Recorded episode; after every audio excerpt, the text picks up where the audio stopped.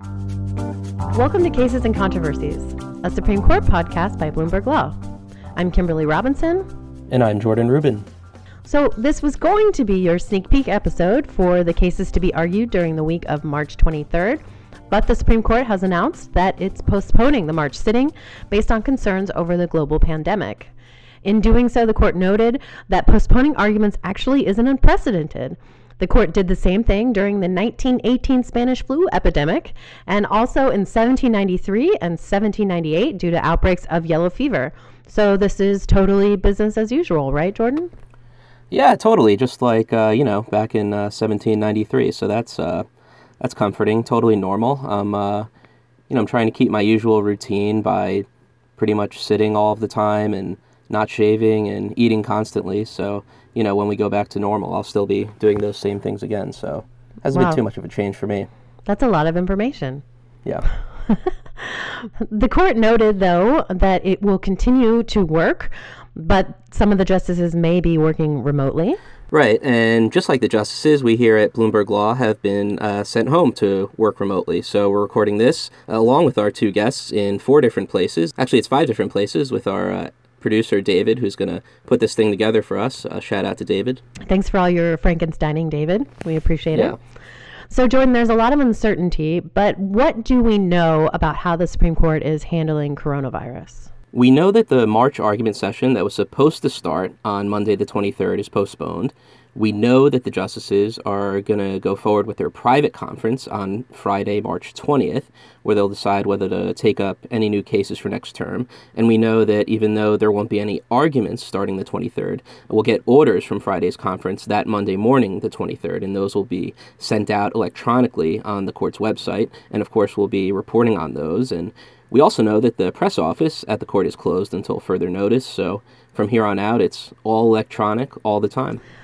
Now, the court has said that some of the justices may attend that conference on Friday uh, remotely, and that actually is not totally unprecedented either, though we don't have to go back to the 1700s to find a recent example.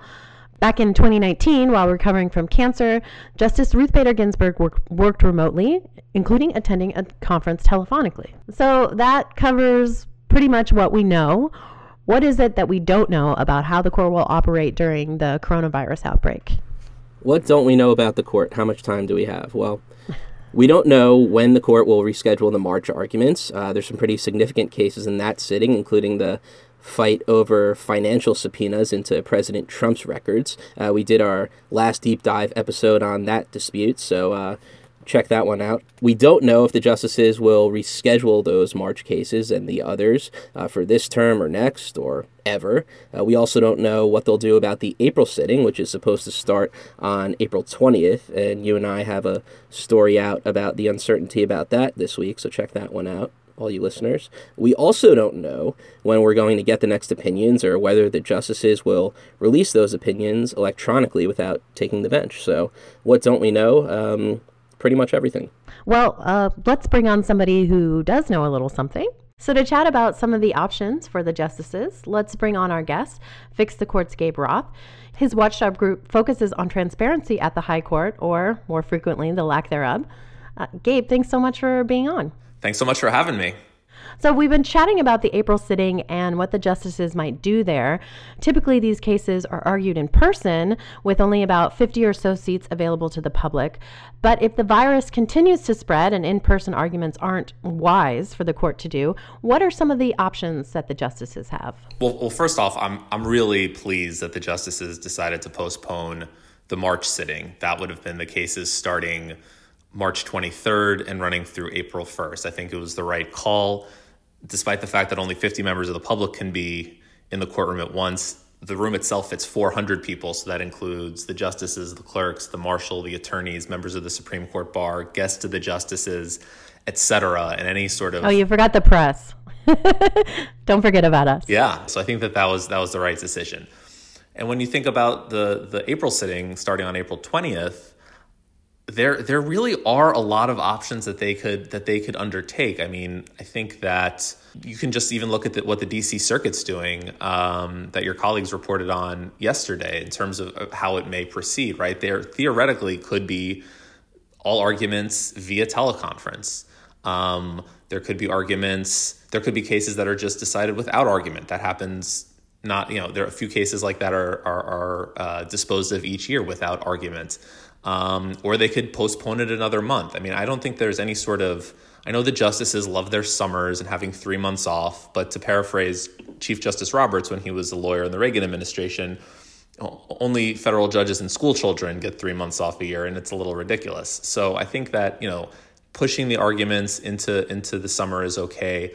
Ideally, what they would do though is keep the schedule as much as they can and allow whether it be via teleconference or via just having the justices themselves and a few attorneys in the courtroom allow the rest of the public to experience the arguments live in real time as they unfold via a live audio feed. That's what the DC Circuit uh, has done for a while. That's what the Ninth Circuit has done for years. That's what the Second and Fourth Circuit have done periodically. They have the technology, they have the know how, they just lack the will, and I hope that changes in the next few weeks. So, has the Supreme Court ever uh, live streamed any kind of audio?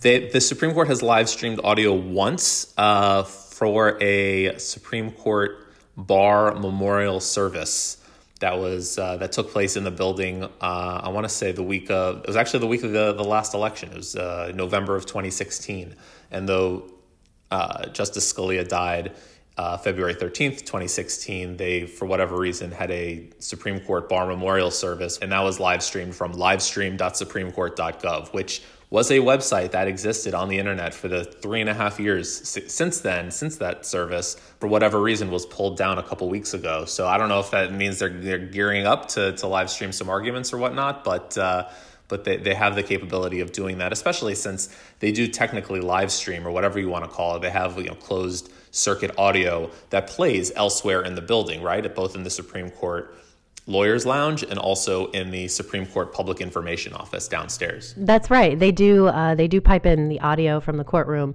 uh, downstairs while we're waiting for opinions and things like that. So, Gabe, we know that the Supreme Court obviously is slow to move on these sorts of things. This would be the first time potentially that an argument would be live streamed, but they've at least done some same day audio in the past, right? That's right. Yes, they've done same day audio 27 times since 2000, which was the first time that they did it for uh, a couple of uh, arguments related to Bush v. Gore.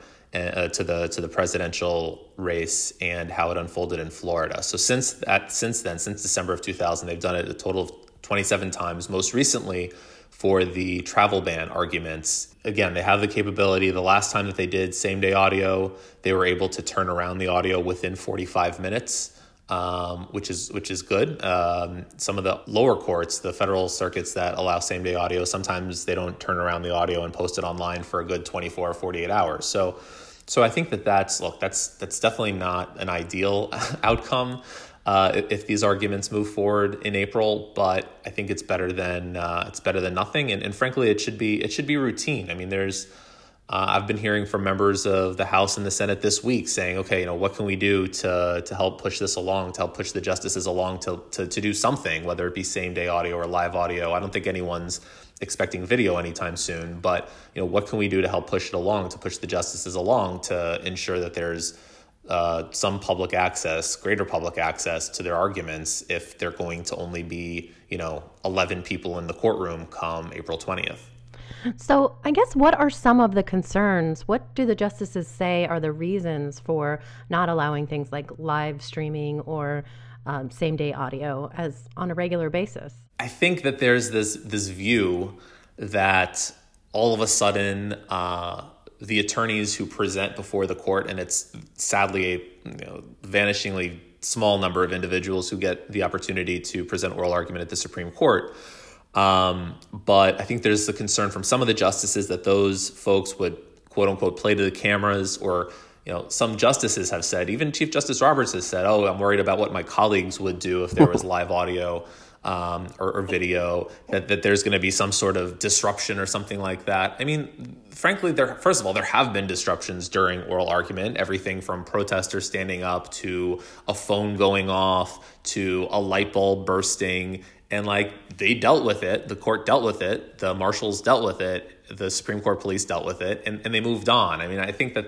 you know, just because they've ne- they've never done it before, they're concerned about it, shouldn't matter. Uh, new things happen all the time, right? Live um, online filing was not a thing at the Supreme Court up until about two years ago, and and that's going great. So you know, I think that there are uh, the, the arguments really fall flat, and all the federal and state appeals courts that live stream the audio, whether it be the Supreme Court of Ohio, West Virginia, Michigan, Utah, Kansas, all across the country and uh, lower courts in the federal system like the DC Circuit, the Ninth Circuit, they've all had positive experiences with live streaming.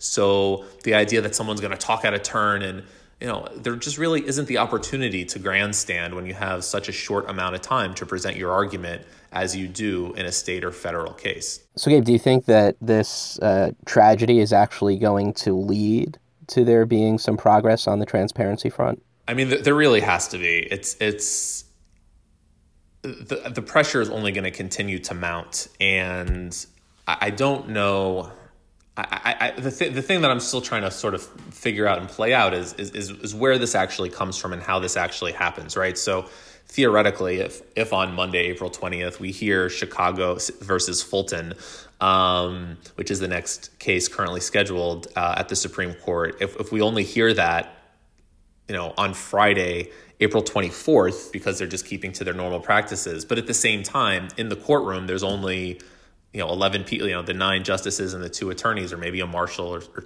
a clerk or two um, there's going to be a public outcry even even you know and again that's not the largest of cases obviously they're, they're the faithless elector case that's being argued the following week at least according to the schedule or even the trump taxes case um, that's that wasn't initially scheduled for March 31st. I mean, if, if we have these major cases where there's just no progress, I think there's going to be a major outcry. What I what I do think is going to happen though is, and, and I've been speaking despite all the craziness going on with some some folks on Capitol Hill uh, remote from their homes because that's where they're working now. There really is a lot of momentum behind this new bill that House uh, Judiciary Court Subcommittee Chairman Hank Johnson uh, introduced at the end of February, which would require same day audio at SCOTUS within a year and live audio at SCOTUS and all other federal appeals courts within two years.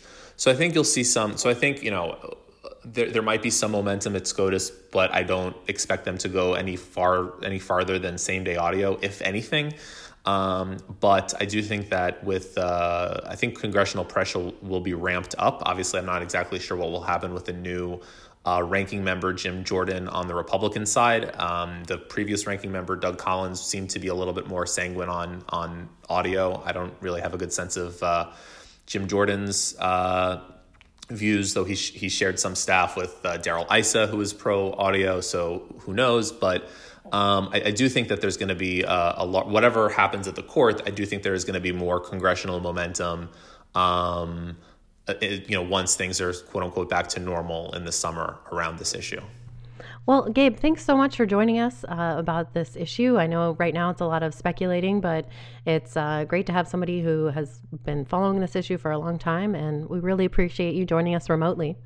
So, of course, the Supreme Court isn't the only judicial institution dealing with the coronavirus. Courts all over the country are shuttering or limiting services. And keeping tabs on that for Bloomberg Law is our judiciary reporter, Madison Alder. Uh, thanks for joining us, Maddie. What's the situation on the ground in the federal courts? So, right now, we're seeing our courts across the country have really differentiating reactions to the coronavirus, kind of depending on where they're located.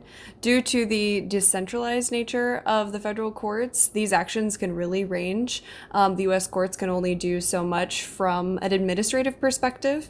Uh, so, this is really dependent on the situation in each of these courts' communities. So, some of their orders can range from, you know, just more sanitation and more guidance uh, based on whether people have flu like symptoms or not, or if they've been in contact with people who have coronavirus, to actually just shutting the, the courthouse to the public um, and in some cases delaying oral arguments, which is something that we're seeing a lot of right now. So we chatted with our first guest Gabe about um, some of the live streaming options uh, that courts below are doing. Can you tell us a little bit about that um, for cases that are going forward? How are courts uh, kind of juggling those or dealing with that those that situation? So, live streaming is something that I think we're going to start to see more of, or teleconferencing.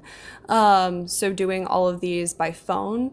Uh, but it's really going to depend on the the judge in each of these cases, or sometimes if it's the federal circuit, the three judge panel, they're going to make the determination. Um, and I've already seen some circuits giving parties the option to have a teleconference or maybe delay the proceedings or go forward without an oral argument, which is uh, kind of interesting. Uh, can you tell us, are there certain courts that seem to be impacted more than others? I mean, I'm sure this depends a lot on geography. It does. And we saw that with the initial reactions from a lot of the, the courts. Uh, you saw courts in Washington, for example, where they had a really large outbreak uh, responding first. Uh, the Western District of Washington was one of the first courts to respond to this. But then you also saw the Ninth Circuit responding and courts in New York responding, like the Southern District of New York. Um, and those are still, you know, pretty big hotspots for this. They're kind of ahead of other courts when it comes to the responses. But I think as this virus spreads, we could see more of those reactions and a more uniform reaction um, across the country. Well, thanks for that update. You can all follow along with Madison's coverage at news.bloomberglaw.com. And much like the Supreme Court justices, we're still adapting to this coronavirus situation. So uh, make sure that you're subscribed so you can catch the latest whenever we uh, have an update for you all on this novel situation. Until then, stay safe and follow along with all the latest Supreme Court news at news.bloomberglaw.com. Hey there, I'm Kyle Trygstad, politics editor for Bloomberg Government. And I'm Greg Giroux, senior elections reporter for Bloomberg Government. Check out our podcast, Down Ballot Counts. Each week, Greg and I will be breaking down all of those down ballot elections that make up the fight for the U.S. Congress. Listen and subscribe to Down Ballot Counts from Bloomberg Government wherever you get your podcasts.